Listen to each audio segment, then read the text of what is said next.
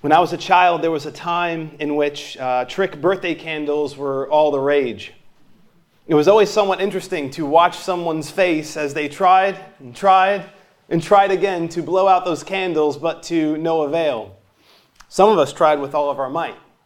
And no matter how hard we tried, the light that we had thought that we had snuffed out came back. It's been like that throughout history as different leaders have tried to snuff out God's word. Whether it's Antiochus or Diocletian, whether it's philosophers or false religious systems or communist regimes, many have tried throughout history either to chain or to cut off the word of God. Some have tried to prohibit transmissions, others have tried to cut off translations, but they all have one thing in common. They have all ultimately failed. And that long list of failure, you might say, in the New Testament church begins right here in Acts chapter 4. As we make our way into the text, first I want to briefly create some context. We have been studying Acts chapter 3. We just finished that. We're making our way into Acts chapter 4, but I want to remind you what happened in Acts 3. There was a man who had been crippled for over 40 years. He was lame from his mother's womb, and he was miraculously healed you'll remember that a crowd ensued as a result of marveling at the miracle, and that amassed audience provided an occasion for Peter's evangelistic preaching. Those who played a part, some role or another, when you look at Peter's speech, Peter's preaching, some who had some role or another in Jesus' crucifixion were actually given an opportunity to have that sin and all of their other sins blotted out, wiped away. They could have left in that time. If they would have heard the gospel and repented, they could have left being like those who would come to sing in later generations that hymn, My sins are blotted out, I know. And there would be many that day that would respond to the gospel by God's grace. But there would also be those who would add to their guilt. And I'm not simply referring to those who would hear Peter's message and then, in an unwise and undiscerning way, not respond to it with faith by God's grace. I'm talking about persons that we know. Familiar villains will reemerge on the scene in our study of Acts chapter 4, and they are going to try to snuff out what was to them a familiar name. We'll see all of that and more as we get into our text today. We begin in Acts chapter 4, verse 1, where we read Now, as they spoke to the people, the priests, the captain of the temple, and the Sadducees came upon them. So, in the beginning of verse 1 of chapter 4, you see it says, Now as they spoke to the people. Doubtless, this refers to Peter and John. You're going to see that the lame man was with them. He was with them on this day, and he's actually going to be with them when they appear before the Sanhedrin, before the Jewish Supreme Court, if you will, the next day. But right here, you get the idea that Peter and John, at least primarily, are the ones who are doing the preaching and teaching, because look at verse 2. They were teaching the people, and they were also preaching in Jesus the resurrection from the dead. Now, before we get to verse 2, just a little note uh, here, a couple of notes about these um, parties that were involved in coming upon Peter and John. If you look at verse 1, we have three groups mentioned. The first one is the priests. The priests. They were the ones who essentially functioned in different roles at the temple. They had different responsibilities in the service at the temple. They might burn incense, offer sacrifices, teach the people, do whatever tasks pertained to the sanctuary. Now, there were, uh, in 1 Chronicles chapter 24, divisions of priests that were found 24 divisions. And now, interestingly, it looks as though they would serve in kind of rotations. So it could have worked out in one of two ways, people usually say. It could have been that they served for two weeks during the course of a year. They would go to the temple and officiate at the temple. Because remember, these were priests and Levites, and remember, they were scattered throughout the land of Israel to teach the people the law and so on. But two weeks out of the year, they would come to the temple and they would serve at the temple. You also had the possibility that they would go to serve at the temple once um, every two years and they'd stay there for a month. So that's the first group here, the priests. They officiated in the temple, they offered sacrifices, burned incense, taught the law. Then you have the second group, or second person, the captain of the temple. Now, he was essentially the chief of security. And if you look through commentaries, you find over and over again this role was a highly regarded one. It is repeatedly said that his position was second to the high priest. That's how prominent this role was. He served over the temple guard, he was kind of over the Levitical police force, if you will. So he's there. And then you have the last group, a group that many of you doubtless are familiar with, the Sadducees. They were a religious group in Israel um, power brokers, if you will. They had a lot of political clout, and they also had a lot of religious clout within the nation of Israel, but I think they are best known for what they didn't believe. Remember, the Sadducees are those who did not believe in a resurrection. They are, not, they are those who did not believe in angels or demons. They did not believe in an afterlife. They only believed in the first five books of Moses, it is often said, as being divinely inspired. They had a lot of sad beliefs. And like my grandpa used to joke, that is why they are sad, you see, because they had a lot of sad, erroneous beliefs. They were also political opportunists. They were those who were in positions of power. It appears that they came to their power after the period of the Maccabees, that intertestamental period. They're like a, a group of priestly families that get connected with the power brokers in the land, and they try to solidify their power. That's why they tried to keep things nice and calm with Rome, because they had a nice, uh, a nice setup for them, and they didn't want anybody rocking the boat. They're also have said to have been a pretty um, cruel group uh, Josephus had noted, and I saw this in the pulpit commentary, that the Sadducees were more severe and cruel in their administration of justice than any other Jews. It went on to note their tenet of no life to come made them look to severe punishments in this life. And doubtless they would have looked for severe punishments right away for Peter and John, but you're going to see in God's providence, God set it up in such a way in which they weren't going to be able to do what they wanted to do. The Lord willing, we'll see that in future studying. So that brings us to verse 2. They make haste, these three um, groups uh, the priest, the captain of the temple, and the Sadducees. And the reasons for their haste are found in verse 2, where we read, being greatly disturbed.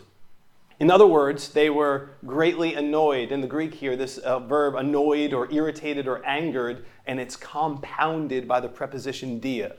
So they were very upset, very disturbed. And we're told that they were disturbed because they, Peter and John, taught the people and preached in Jesus the resurrection from the dead. So, this is why they were angry. Reason number one Peter and John are teaching, and they're like, Who are these guys? Well, we didn't give them the, the, green light to teach. We are in control. We are the Sadducees. They did not go through the rabbinical teaching system. Who was their rabbi? We don't know who these people are. So they were bothered that these people were teaching and they didn't have the, um, the right to it, as it were. The religious leadership of that day, they hated anything that infringed upon their authority. That's one of the reasons why they hated Jesus. He infringed upon their authority, and they thought he needed to be stopped. Well, Peter and John were doing so, and they thought they needed to be stopped as well. Second reason why they were upset is basically, I think this was multifaceted because Peter and John were preaching in Jesus the resurrection from the dead. And I think there's a lot of aspects to why this made them upset. First, they were a part of the Sanhedrin. Many note a primary part of the Sanhedrin, a majority part of the Jewish religious ruling council that wrongly sentenced Jesus to death and handed him over to Pilate. So, a lot of these Sadducees were the very people who looked at the Son of God, the Messiah, and said, He deserves to die. And now Peter and John are preaching, No, no, no, Jesus has risen from the dead. So they were upset. Doubtless they were also upset because they didn't believe in a resurrection. And now they're teaching people that Jesus has rose from the dead, and that's going to undercut their erroneous message. And if you undercut their erroneous message, you're going to undercut their clout. And they didn't want their clout to be undercut. Being right wasn't the priority as much as having power and wealth and influence. Being right was incidental. If they were right along the way, that was great. But protecting their power was the priority.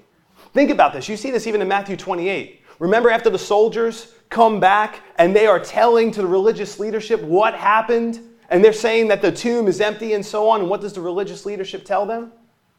They create a lie for them. Matthew 28, verse 12. They give them money. They give them a large sum of money, Matthew 28, verse 12. They tell them the lie, Matthew 28, verse 13, and they assured them that if this ever got to Pilate, that they would cover for them. Suffice it to say, the Sadducees in this case did not have righteous indignation. One other possibility as well, and maybe they're all together, these aren't mutually exclusive, is that they thought if word got around to the Romans that a Messiah was being preached who rose from the dead, the Romans could esteem this as being somewhat revolutionary. And what would be the problem with that? It could ruin the nice gig that the Sadducees had. So maybe to one degree or another, all of these things are what bothered them in Peter and John preaching in Christ the resurrection. But you'll find in verse 3, their indignation didn't just stay mental. They weren't just upset on the inside, it manifested itself physically. Look at verse 3. And they laid hands on them. Please know this wasn't the good kind of laying on of hands. You know, they weren't praying for them, they weren't like ordaining them to ministry, they weren't doing any kind of the good laying on of hands or so on. This was a laying on of hands that was a seizing. Interestingly, the word that's used here in the Greek, epibalo. Now, the word balo means to cast, to throw. Epi, you think typically of being a preposition that means upon. It's like they threw their hands upon them, they seized them. So that's the picture that I think is meant to be painted here. They come down, they laid hands on them. Now, I just want to tell you something that I would do. If I was a filmmaker, and if I were recreating this scene in the kind of movie where we're trying to depict Acts chapter 4, what I would do is that the moment that Acts 4 3 happens, the beginning of it, and they laid hands on them.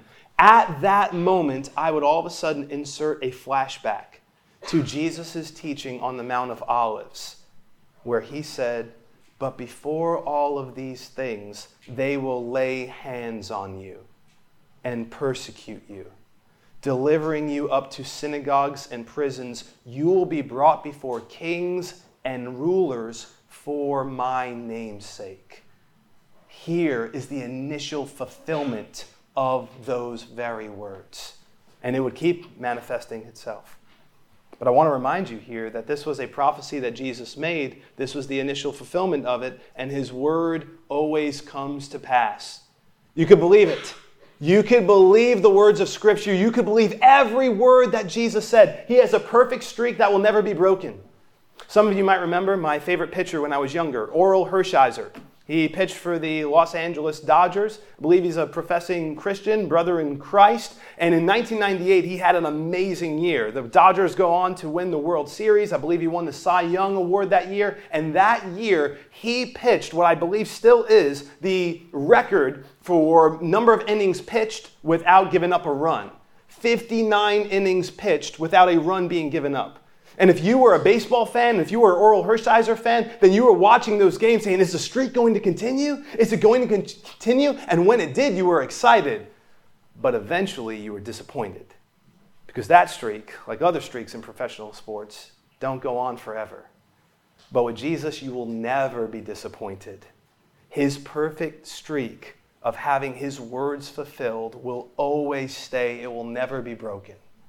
And this is a witness to that right here in Acts chapter 4, verse 3. So they seized them and they put them in custody until the next day. So the Sanhedrin had a rule, they had a, a law that they essentially subscribed to that they would not um, try people at night before dawn. Didn't stop them when they wanted to kill Jesus, that rule. So they were okay with breaking their own rules. Probably they based this rule on Jeremiah 21:12, administer justice every morning.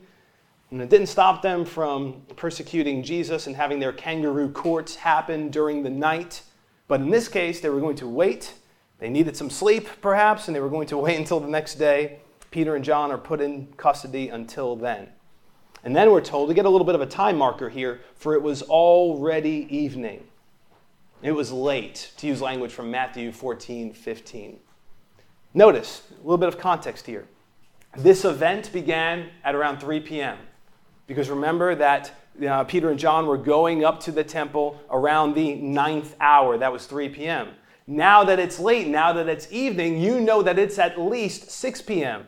So maybe the way in which they tried to put the kibosh, so to speak, on this whole thing was that they came and they're telling people, you got to leave. The evening sacrifice has been offered. Maybe they started to shut the gates. And as they're trying to disperse the crowd, because they know the crowd was pretty hyped up and excited about what happened, maybe as they're dispersing the crowd, saying you have to leave, in that moment, while people are leaving, they grab Peter and John. So, evening might have been helpful to them because it gave them a reason, perhaps, to dismiss the crowd so that the people wouldn't rally against them for what they saw Peter and John do, and yet they're treating them like criminals and so on. It's a possibility. Now, you have to love what Luke does at this point. Look at verse 4. However, many of those who heard the word believed, and the number of men came to be about 5,000. Luke is writing, he's carried along by the Holy Spirit, and it's as though he's telling his readers, I want you to notice something. They shut down the apostolic preaching that was happened, but the word of God prevailed nonetheless. They shut them down, they grabbed them, they put them in prison overnight. But what happened? However, many of those who heard the word believed. It's reminiscent to me of how the Apostle Paul said that he suffered as an evildoer to the point of chains, but he said the word of God was not chained. He saw that even when he was imprisoned. He saw that the word of God could go to the palace guard, it could go to Caesar's household. You can't stop the word of God.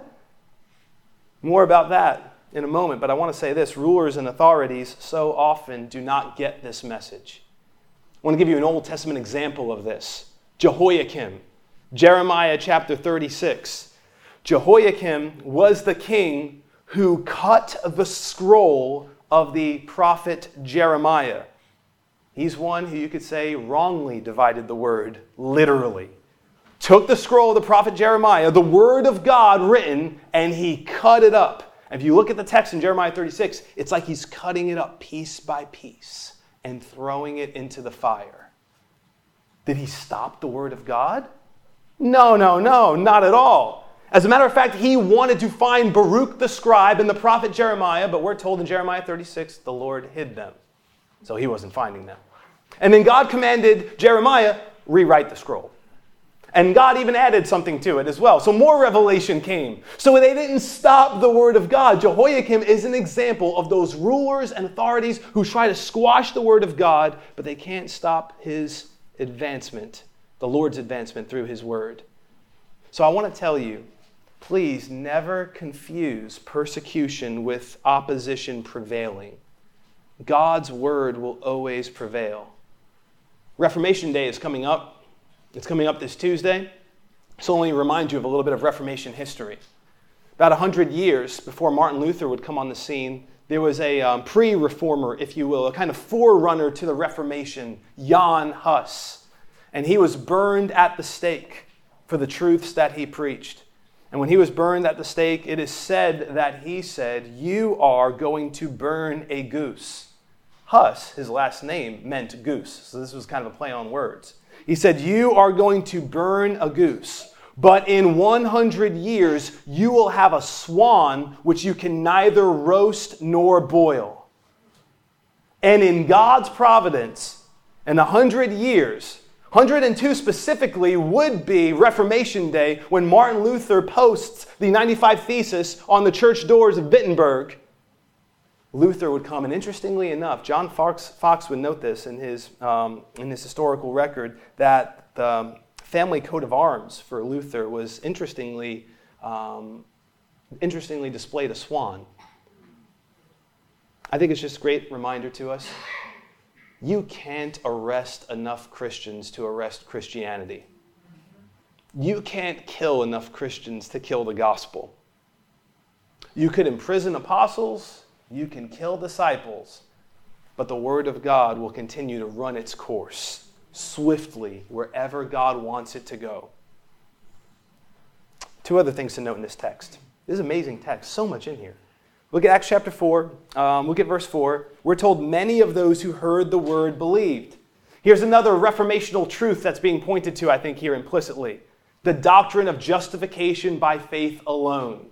Peter had told the people to repent and their sins would be blotted out. And then Luke is saying right here, many believed. That's why I want you to understand that repentance and faith are two sides of the same coin. They believed the gospel and their sins were blotted out. What did they believe? Many of those who heard the word believed. That's how people come to believe, right? Faith comes by hearing, and hearing comes by what? The word of God. Second, I want you to notice this too. I think we have an implicit witness here to the ongoing connection that they had with the local church. Because we're told, and the number of men came to be about 5,000. That says, this is my opinion, I think that overtly suggests that they got connected. How do you know that? They were accounted for. So they didn't just believe and then just, you know, vanish into nowhere. They believed, doubtless they were baptized, doubtless they were connected to the church. They began to serve, support the ministry, proclaim Christ, and so on. I think this is an implicit witness to that. And I want to say, I think it's so important. True faith follows. If you were trying to determine whether someone's faith is genuine, even your own, right?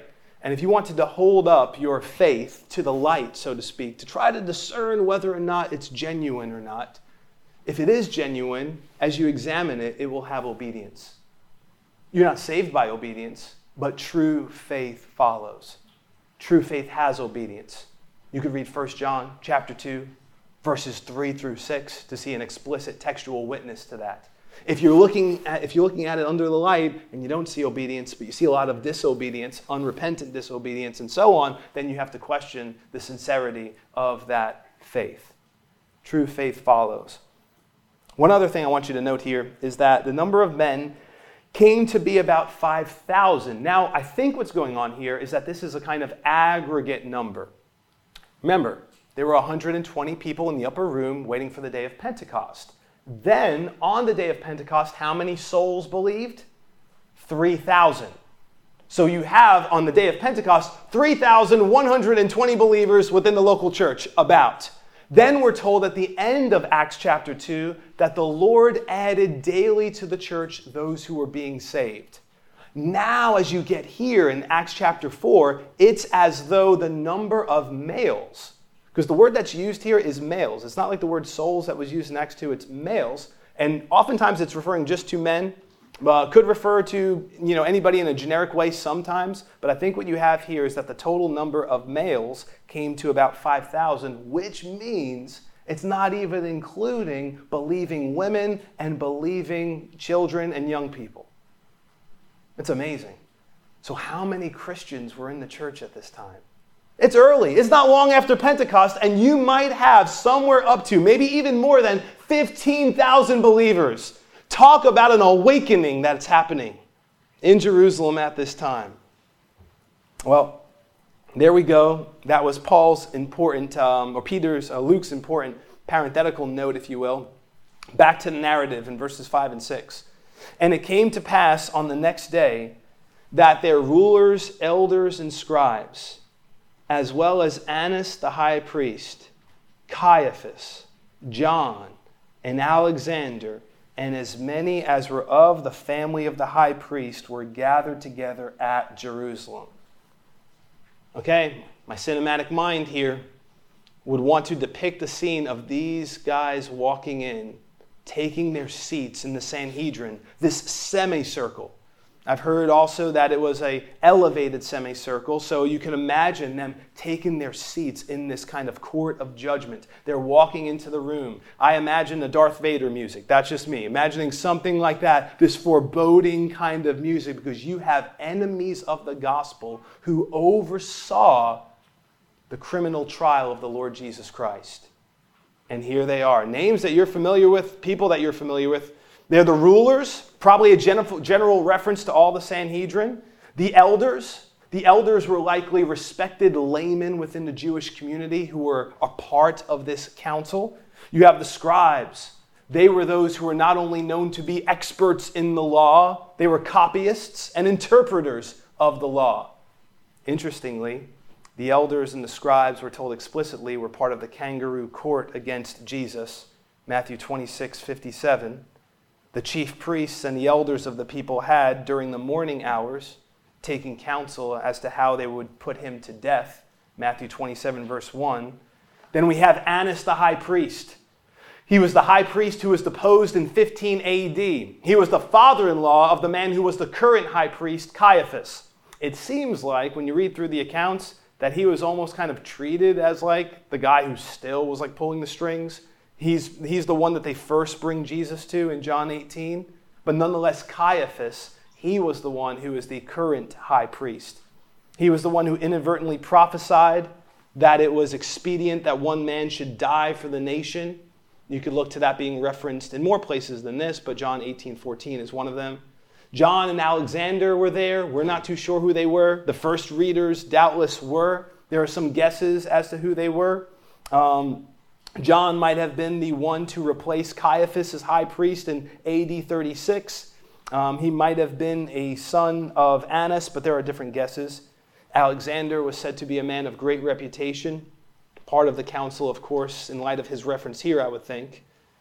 So there they are, the villains of old, so to speak. Wasn't too long ago, not too long ago at all, that they presided over the trial of Christ. And now they have Peter and John, and look at verse 7. When they had set them in the midst, they asked, By what power or by what name have you done this? You have to love this. They're not disputing the miracle. That's what they're leading with. That's their first question. By what name or power have you done this? No debate as to whether or not this man was actually healed. They couldn't deny it. They're going to say that themselves in Acts chapter 4, verse 16. So, like, okay, we can't go the whole, like, this is a fake healing route. So, we're going to go with this. By what name or by what power have you done this? They were probably hoping that Peter and John would incriminate themselves Doubtless they wanted to accuse them, probably like they had accused Christ of doing this in the power of Beelzebub or so on. So they asked the question by what name or by what power have you done this?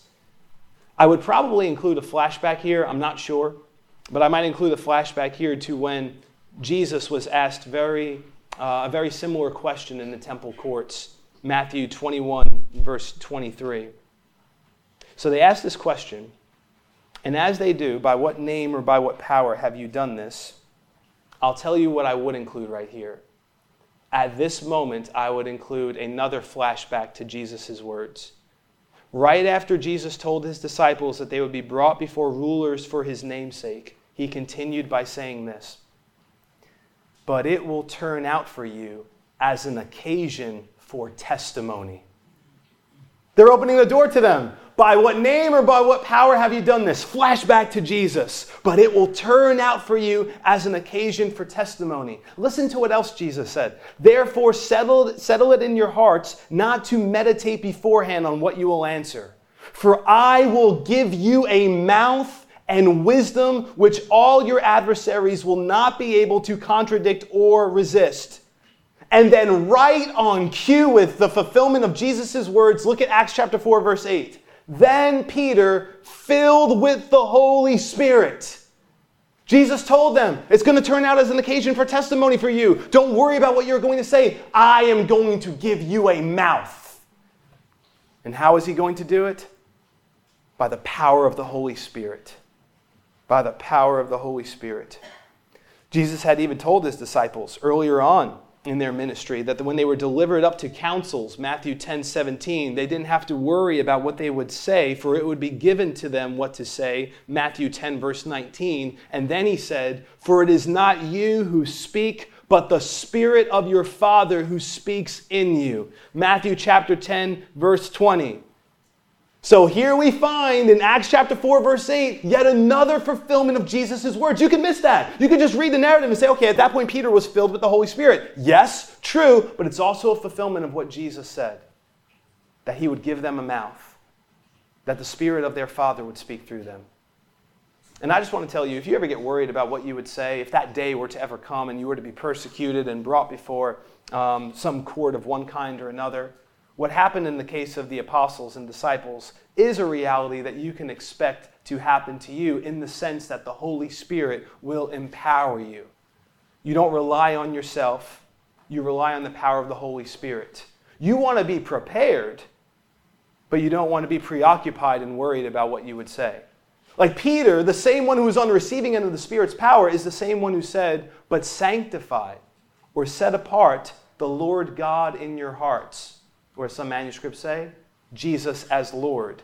And always be ready to give a defense to everyone who asks you for a reason for the hope that is in you with meekness and fear. So, readiness is commanded. Being worry filled and having a kind of worry filled preoccupation with what you would say on such an occasion is also um, warned against. So, we're told here that Peter, um, filled with the Holy Spirit, this you could say is a different Peter than the Peter who denied Jesus three times. He's not cowering before a servant girl or anyone else. He's ready. This is post Pentecost. This is the difference that the Holy Spirit makes. You want to see a good illustration of the Holy Spirit makes? You got a whole bunch of them in the Old Testament, right? Just look at what Samson can do and cannot do without the power of the Holy Spirit. And you see the difference the Holy Spirit makes. But if you want a New Testament example, look at Peter when he's cowering before a servant girl versus Peter right here when he's standing before a court. Do you think he's expecting justice?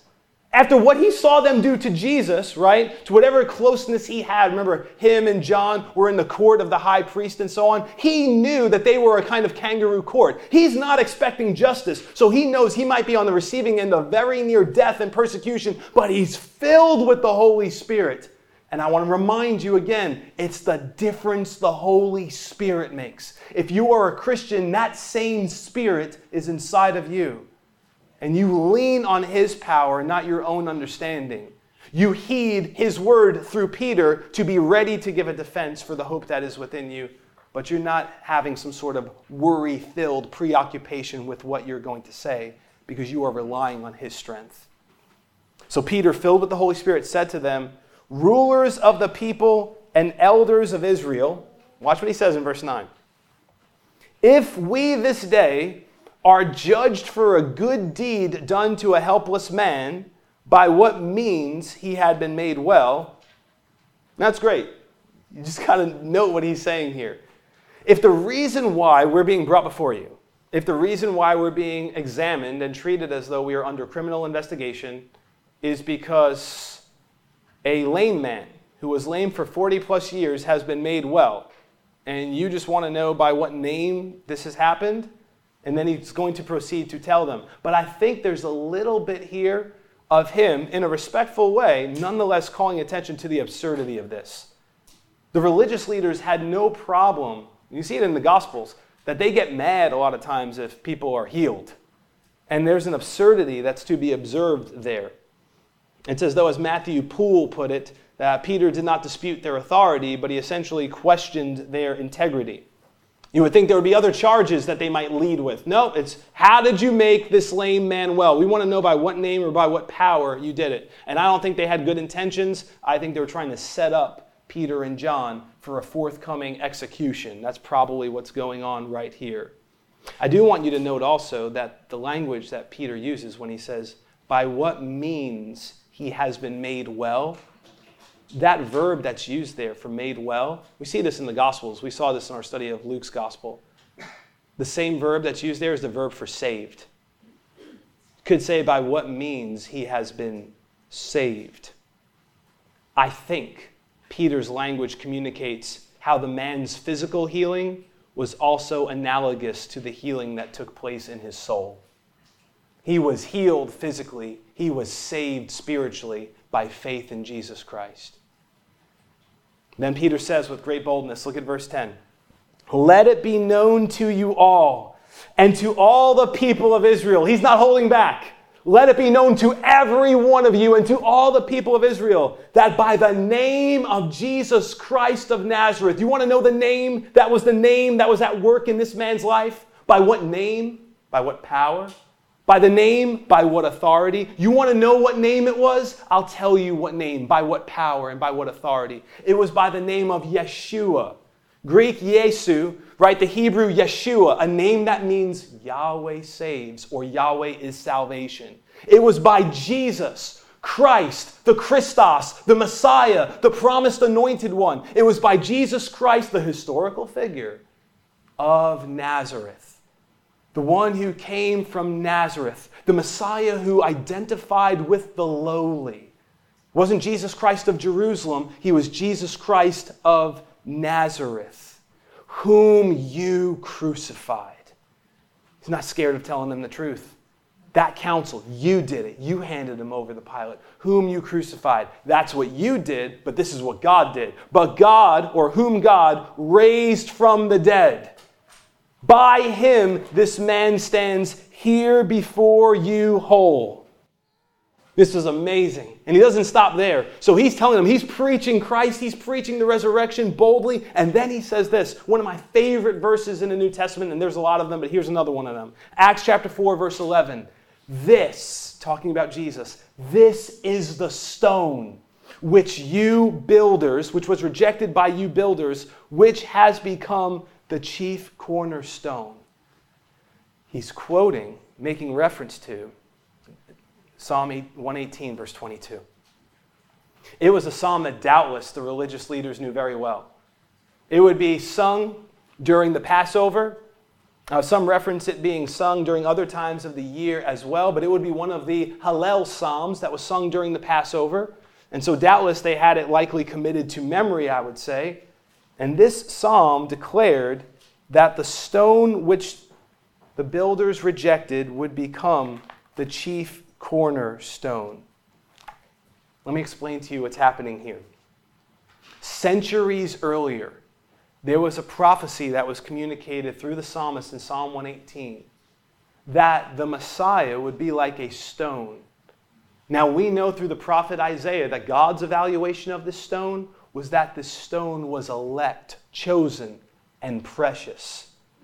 But yet, the builders, those who were analogous to the vine dressers, the, the vineyard keepers, those who had a kind of um, custodial responsibility in Israel, the builders, they would look at the stone that was the Messiah, that was elect and precious in the sight of God, and they would reject it.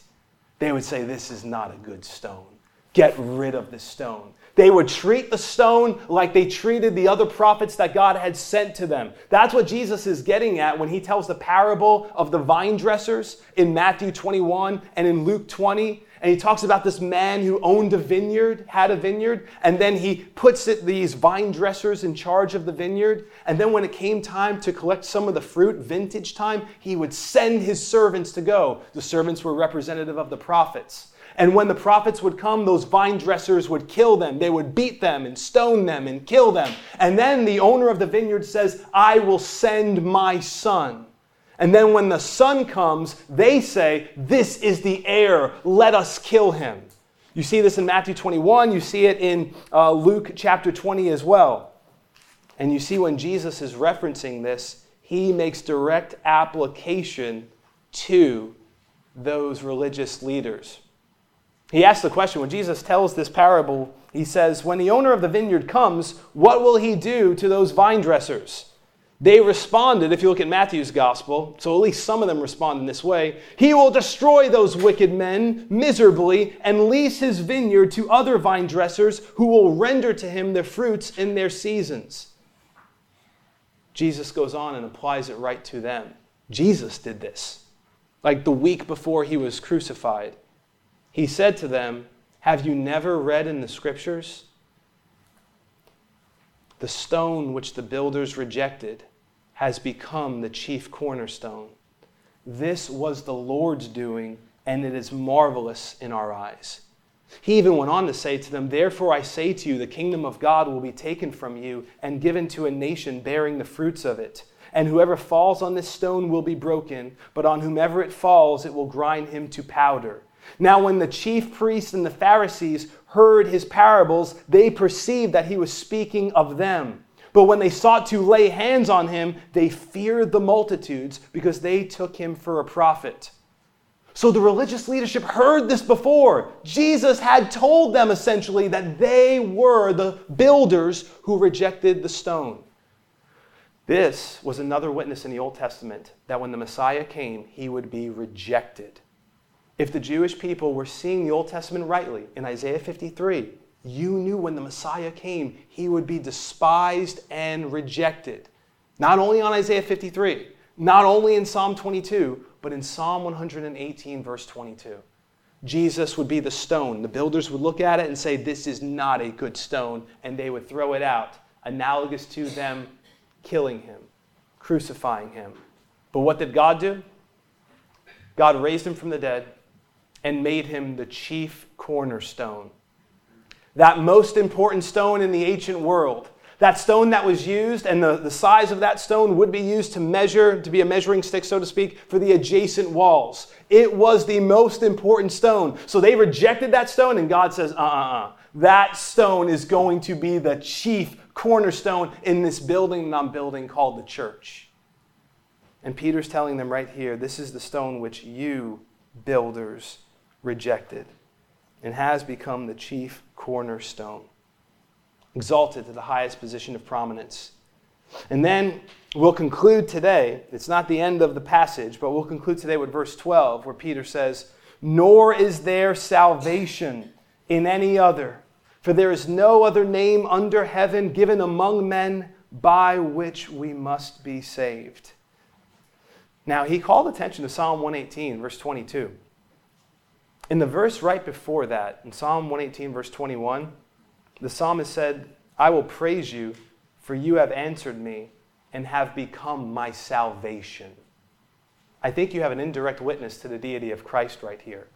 Because if you knew Psalm 118, you knew that Yahweh was the psalmist's salvation.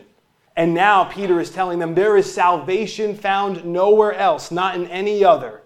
He's the only one through whom you could be saved. There's no other religious system, there's no other religious leader, there is no other name under heaven. What does that mean? Anywhere on this earth, anywhere on this planet, you try to find another name by which you can be saved, there isn't one. There is only one Jesus. You call upon the name of the Lord and you shall be saved. There's only one way. Not Moses, not Abraham. Insert any other um, name that you could imagine. There's no other name. It's only Jesus. What grace given among men that God would actually give a name that people could call upon and be saved. You know, kids in the children's bulletin, you'll see that you have an opportunity on the back of the bulletin to color in um, a picture of the ark um, not the Ark of the Covenant, but Noah's Ark. And there's a question there that reads something like this What's the connection between Noah's Ark and Acts chapter 4, verse 12? God was so gracious in the days leading up to the flood that he actually provided a way of escape. But there was only one way of escape. As I've told you before, people get annoyed that there is only one way of escape when people should be rejoicing that God made any way of escape. And even as then, as, as during that time, there was only one way of escape from the judgment of the flood, it was the ark. I think that points to the salvation that we are considering right here in Acts chapter 4, verse 12. Nor is there salvation in any other, and there is no other name under heaven given among men by which we must be saved. His name alone. Let me encourage you to run into the ark that is the Lord Jesus Christ. How do you do that? You do it by doing what Peter called the people to do. You repent. You turn from your sin and you turn to Christ Jesus. You look to him as the only way.